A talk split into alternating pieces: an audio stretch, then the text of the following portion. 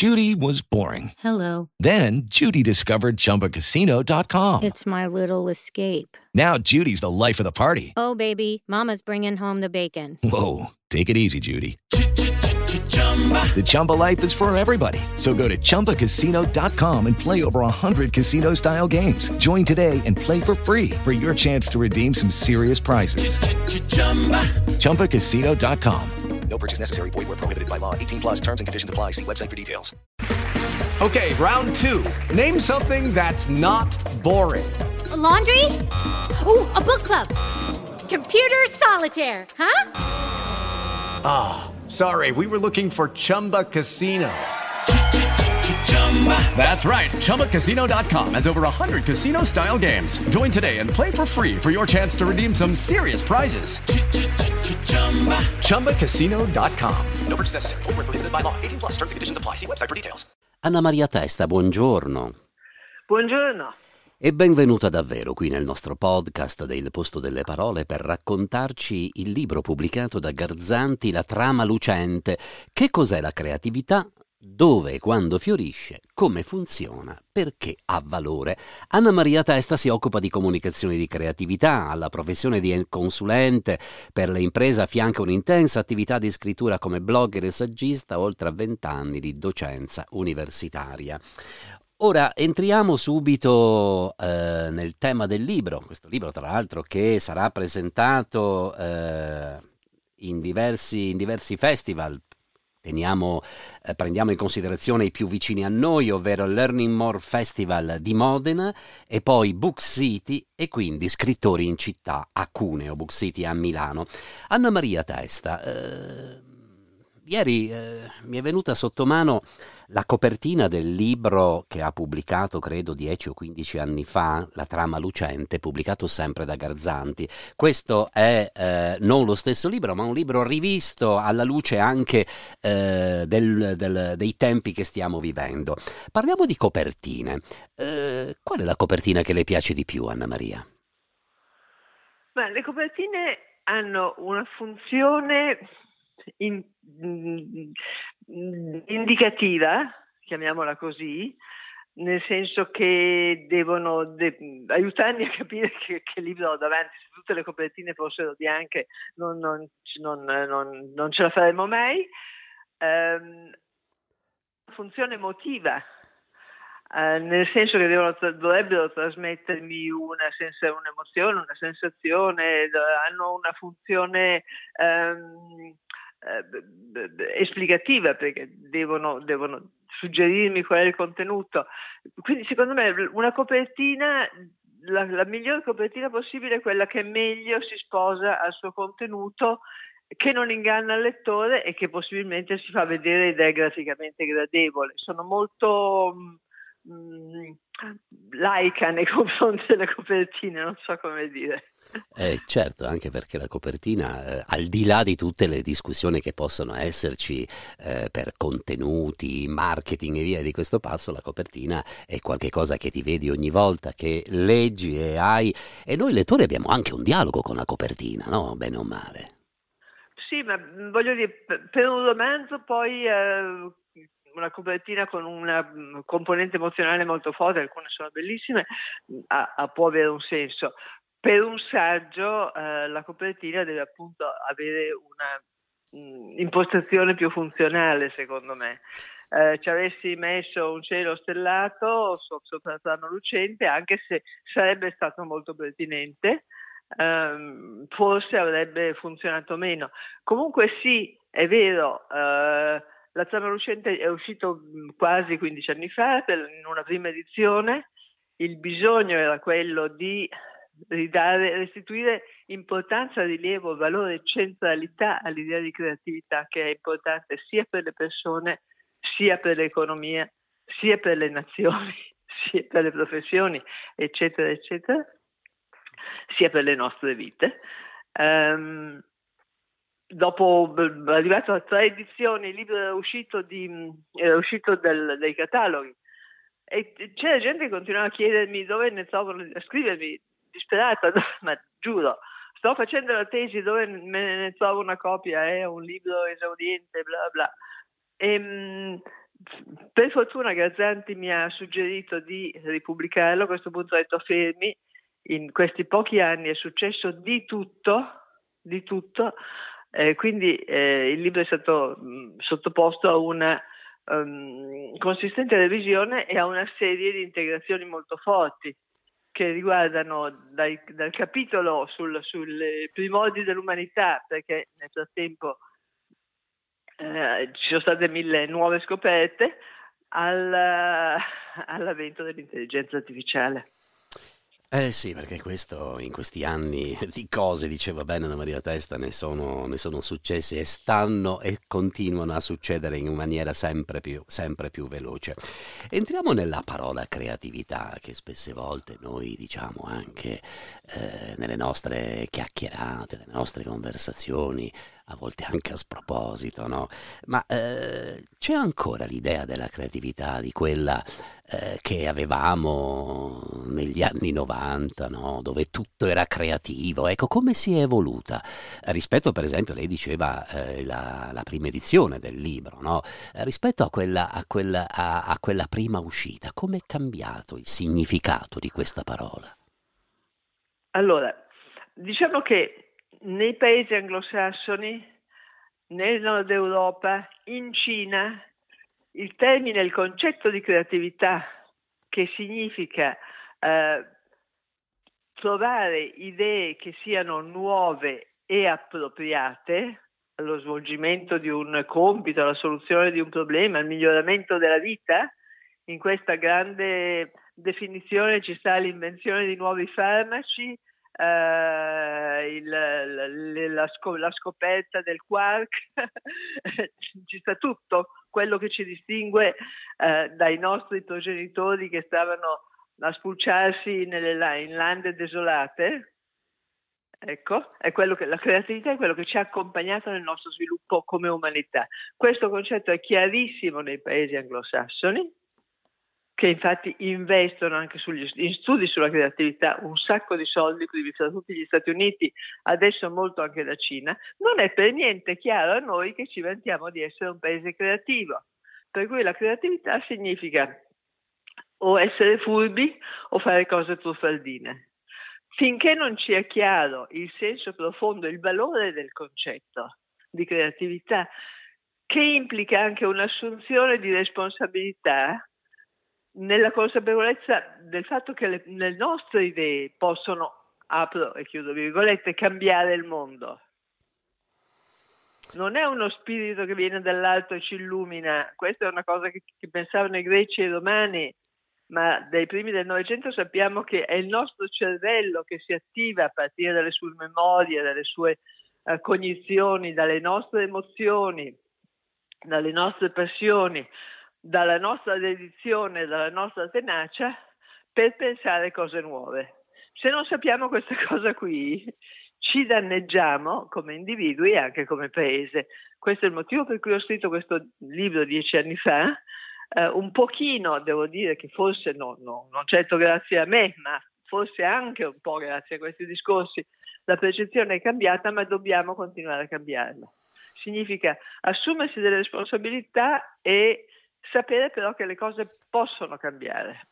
Eh sì, però eh, le cose possono cambiare, la parola responsabilità è una parola che ci impegna e se andiamo dentro questa parola vuol dire semplicemente essere capaci di rispondere delle proprie azioni no? e, e, quindi anche, e quindi anche del, dell'atto creativo dobbiamo, dobbiamo rispondere. Ehm, entriamo, entriamo, Anna Maria Testa, proprio nel... lei apre il suo, il suo saggio eh, citando Arthur Kostler, che per quelli che si occupano di comunicazione credo che sia un punto di riferimento eh, necessario, la creatività comincia dove termina il linguaggio. Ora, questa frase ci porta eh, fin anche nei meandri oscuri e complessi, fin anche psicanalitici, no? In che modo la creatività comincia dove finisce il linguaggio? Perché una componente fondamentale del pensiero creativo e di questo ci siamo accorti con la scoperta dell'inconscio agli inizi del Novecento. Dicevo, una parte fondamentale del pensiero creativo che cerca soluzioni nuove non va a ripescarne di già, eh, di già impiegate, di già inventate. Ecco, una parte fondamentale del pensiero creativo si sviluppa anche in modo inconscio, inconsapevole durante la notte, durante il sonno, mentre stiamo pensando ad altro e riceviamo all'improvviso un'illuminazione. La cosa che deve essere chiara però è che questo lavoro inconscio eh, comincia a svilupparsi in maniera fertile solo dopo una adeguata preparazione, cioè solo dopo che abbiamo um, imparato ciò che serve della, nella disciplina in cui, in cui, stiamo applicandoci, solo dopo che eh, abbiamo interiorizzato tutti i dati inerenti al problema che stiamo affrontando, subito dopo che ci siamo allenati a essere bravi a risolvere quel tipo di problemi. Eh sì, l'allenamento ci vuole per capire e arrivare almeno sulla soglia del capire, perché per capire però, eh, Anna Maria Testa, lei lo, lo ricorda anche nel suo saggio, per capire bisogna dotarsi delle parole adatte. Ora uno pensa, può pensare che la creatività sia una forma di anarchia, mentre la creatività è discernimento, è disciplina, è metodo. La creatività è scegliere la più adeguata fra le nuove soluzioni che ci vengono in mente. È stato un matematico eh, dei primi del Novecento, Henri Poincaré, a raccontare per primo, e notate che non è un artista, è un matematico, è uno scienziato, a raccontare per primo come si sviluppa il pensiero creativo nella sua, nella sua mente. E certo, eh, la, la la marca della creatività consiste nello scartare tutte le soluzioni inadeguate o non eleganti, dice da matematico, e nello scegliere le migliori che sono belle ed efficaci insieme. Um, dico anche che uh, spesso quando si comincia a ragionare su un problema vengono in mente delle soluzioni, ma sono soluzioni ovvie o inadeguate. Uno riesce ad avvicinarsi tanto più in fretta a un risultato creativo quanto più in fretta ha il coraggio di scartare tutte le soluzioni sbagliate che gli vengono in mente per prime. Um, spesso non facciamo così abbastanza, cioè spesso pensiamo che la prima soluzione che ci viene in mente sia la migliore, non è vero, non è vero, mai. È perché noi siamo abituati ecco. alla semplicità, siamo abituati, per esempio, senza demonizzare alcun, alcuna struttura, alcun mezzo, siamo abituati ormai a, alla domanda eh, scrivere sullo smartphone e avere la risposta, mentre quella che noi chiamiamo semplicità spesse volte è una complessità risolta. E, e noi, se noi pensiamo... È semplificazione, eh, eh, cioè, sì, tra semplicità e superficialità c'è un abisso, eh? Non eh, dimentichiamoci, la semplicità è il risultato di un processo di semplificazione che non banalizza ma riduce all'essenziale. La superficialità coglie solamente alcuni aspetti, spesso li fraintende e non va mai all'essenza delle cose. Da questo punto di vista, torno a un altro pezzo della, della domanda fatta prima.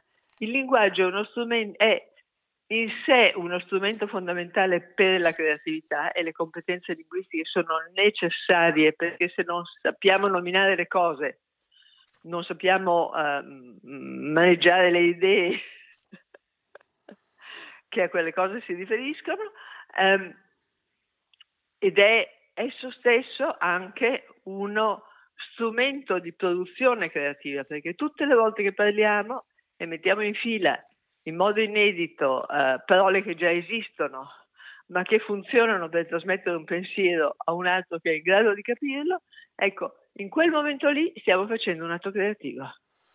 Eh, poi un certo Confucio diceva che la vera rivoluzione per tutti noi è dare un nome alle cose e, e, capire il significato delle cose. Credo che non avesse poi tutti i torti. Qualcuno potrebbe pensare, Anna Maria Testa, che questo è un libro sulla, sulla pubblicità e invece no. No, no, un, no, no. Ecco, ribadiamo uh, questo, questo, aspetto perché è, una, è, è, molto molto importante. È intriso di letteratura, è intriso di, di citazioni perché, perché è veramente la comunicazione è, per forza di cose è una parola molto plurale e, e per questo diventa deve diventare una parola singolare. Allora, in questo libro ci sono le storie eh, di matematici, di fisici, di scopritori, de, della, eh, di Rosalind Franklin che scopre, la, la, che fotografa la struttura del DNA e eh, il cui contributo non è stato riconosciuto di donne e di uomini, di giovani e di vecchi, perché non è vero che la creatività decresca col, col crescere dell'età, cambia, dobbiamo saperlo. C'è la storia di Chevreul, il chimico francese che scrive il suo ultimo libro a 102 anni e sono tutti contributi importantissimi. Um, eh, sono, si parla eh, delle origini della nostra specie, dell'invenzione del linguaggio, si parla di come gestire gruppi creativi nell'impresa, si parla del rilievo economico che la creatività ha um, nella, nella, gestione delle, delle imprese, um, si parla di intelligenza artificiale.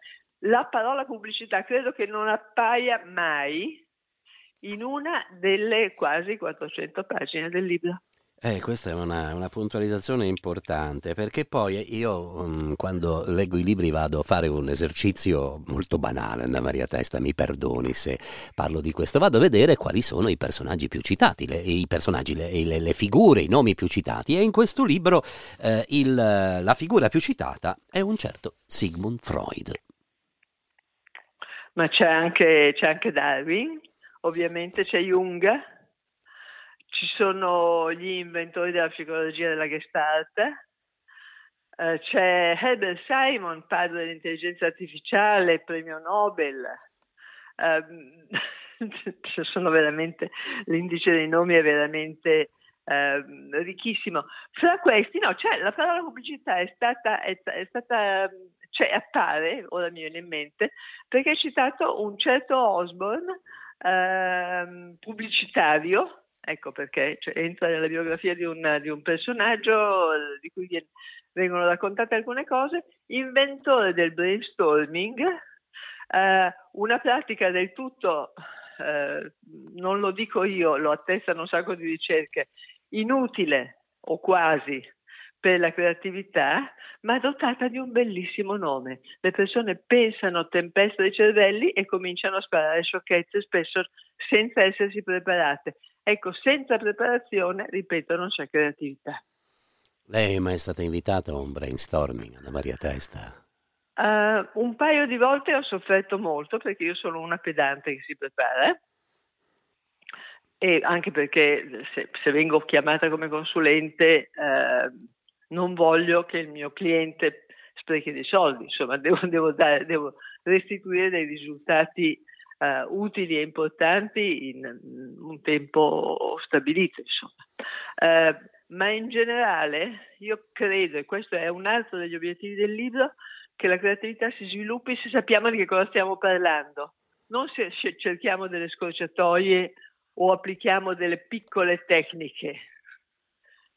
Un'altra parte importante di questo libro spiega per esempio in che cosa consistono i test di creatività, eh, quali sono i caratteri secondo cui si mm, misura qualcosa di misur- non misurabile come la creatività e sono fluidità, significa ho tante idee, flessibilità, ho idee che eh, si applicano a campi diversi, originalità, ho eh, un'idea del tutto inedita e eh, elaborazione, riesco a verificare, a finalizzare, a definire la mia idea.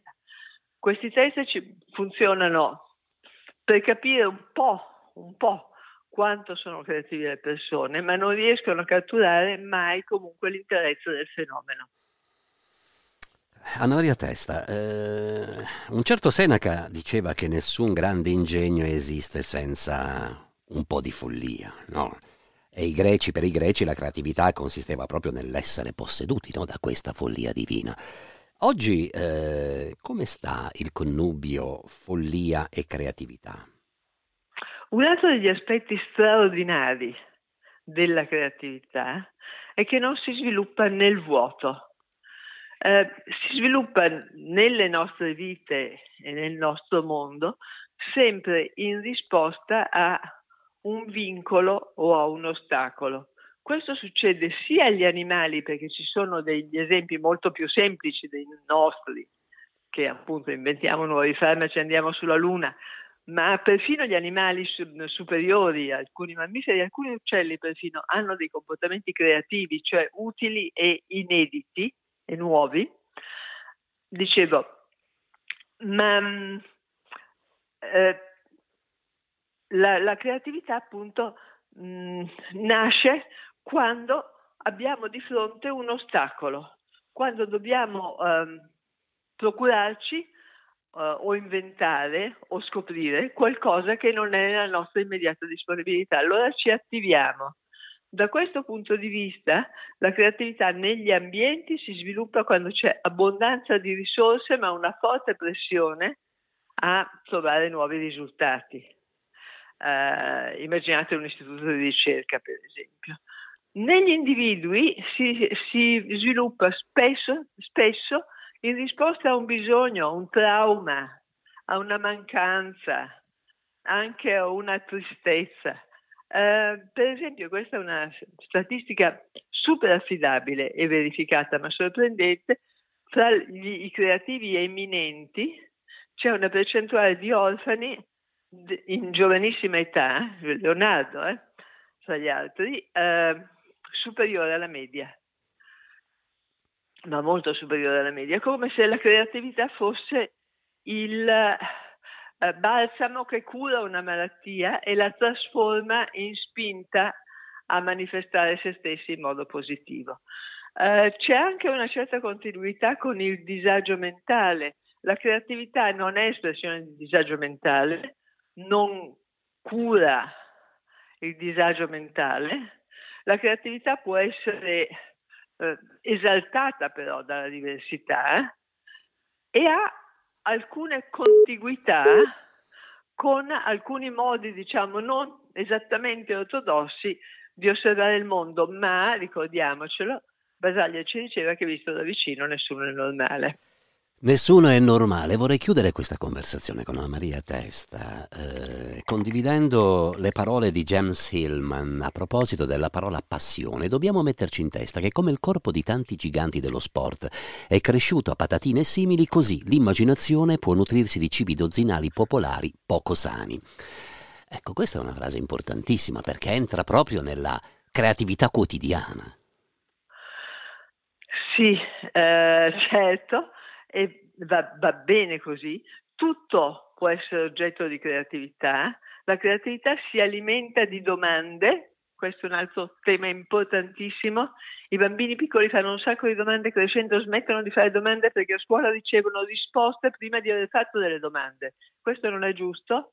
La creatività si alimenta di curiosità e di motivazione. Più siamo permeabili e curiosi del nostro mondo, più ci facciamo domande più siamo attenti, più eh, siamo anche tenaci e pazienti, più riusciremo a essere creativi. Ed essere creativi è un magnifico orizzonte per ciascuno di noi. Anna Maria Testa, autrice del libro La trama lucente, pubblicato da Garzanti, ricordo le presentazioni a Modena Learning More Festival venerdì 10, a Book City a Milano sabato 18 e a Scrittori in città domenica 19. Poi le presentazioni continueranno ovviamente, ma prima di salutarci Anna Maria Testa, qual è il libro che le fa compagnia in questi giorni? Uh, in questi giorni ho appena finito di leggere un libro delizioso di Raffaella Romagnolo che si chiama Aggiustare l'universo. Beh, questo eh, almeno nel titolo eh, lo potremmo è portare una, nella, nella è creatività. Una, è, un romanzo, è un romanzo gradevolissimo e l'ho apprezzato molto. Grazie davvero Anna Maria Testa e buona giornata. A voi.